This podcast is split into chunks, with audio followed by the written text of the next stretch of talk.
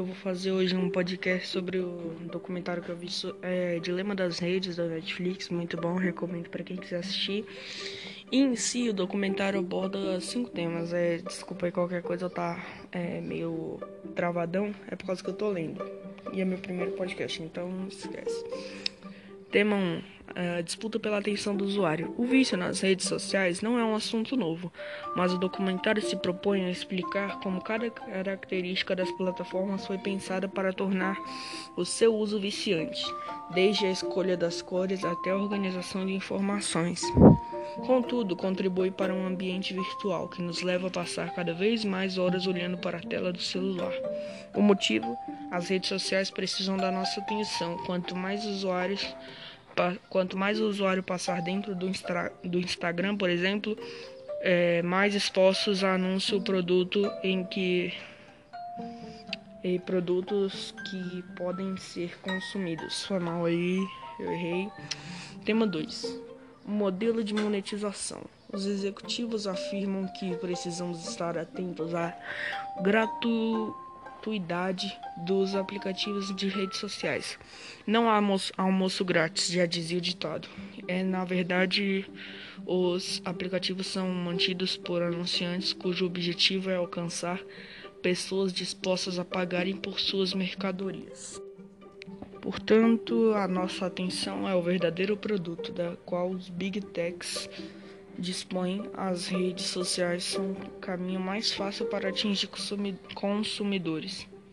E essa multinacionais e essas multinacionais de tecnologia vendem para os anunciantes a certeza de que sua publicidade terá sucesso, ou seja, que o ADS, que os ADS irão sempre gerar lucro mas como controlar o resultado de um anúncio que será vinculado para milhões de pessoas. Tema 3: Monitoramento constante. Ao usarmos as redes sociais, estamos o tempo todo fornecendo dados sobre quem somos a plataforma. Isso significa que, além de entregarmos dados básicos como nosso nome, idade e e-mail, também criamos o nosso histórico de comportamento on e offline. Tipo, eles monitoram tudo que você faz. É incrível, velho. Fiquei impressionado com isso. Alguns aplicativos, por exemplo, têm acesso à nossa geolocalização. Eles sabem onde você está agora. Dessa forma, o app consegue saber em quais lugares mais frequentados e quais pessoas estão ao nosso redor. Além disso, de acordo com Jeff Seibert, Seibert é, isso daí. Que trabalhou no Twitter. Cada ação que você realiza é cuidadosamente monitorada e registrada. Desde que as imagens que curtimos até quanto tempo olhando, até quanto tempo olhamos para elas. A partir. Eita, peraí que eu engasguei. A partir dessas informações, desenvolve-se o capitalismo da vigilância. Capitalismo da vigilância. Ah. Eu não consigo falar direito esses nomes não, me perdoe. Com os algoritmos e a inteligência artificial, as plataformas têm hoje mais informações sobre nós do que jamais se imaginou na história humana. Às vezes até mais do que nós mesmos, credo. Poxa, acho que eu sei tudo de mim. E vamos para o tema 4 e penúltimo. Tecnologia persuasiva. Essa é uma técnica de design amplamente usada nas redes sociais que baseia a tecnologia no conhecimento psicológico do comportamento humano. O objetivo é criar um hábito inconsciente que nos mantém ansiosos para consumirmos. No caso das redes sociais, o conteúdo que parece infinito, de acordo com Tristan Harris, essa é a técnica chamada de reforço positivo intermitente em psicologia é como a consequência final ele gera uma mudança gradativa de dependente de comportamento dos usuários que sentirão dependentes do uso da, das plataformas. Eu acho que eu não sou dependente de nenhum uso de plataforma, só de jogos, porque não tenho nenhuma. É, e é isso, vamos para o último tema, que é o tema 5 e o maior que eu anotei. Realidades personalizadas. Para conseguir que passemos cada vez mais tempo nas redes, as plataformas digitais perceberam que uma coisa, uma coisa, precisam nos convencer a continuar ali.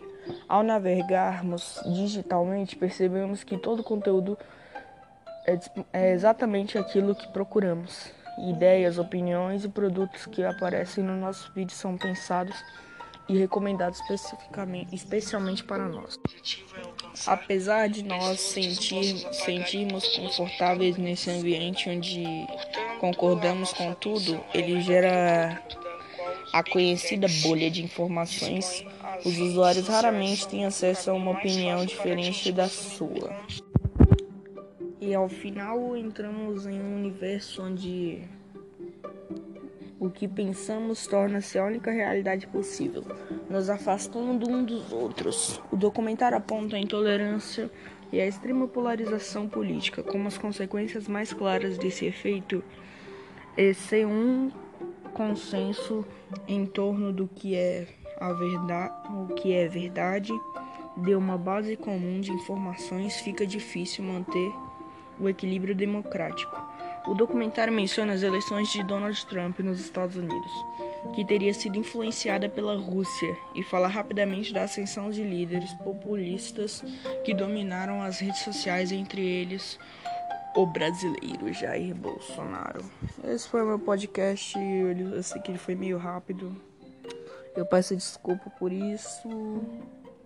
É, espero que eu tenha ganhado uma nota boa, porque eu coloquei até a musiquinha. E é isso. Tchau. Thank you.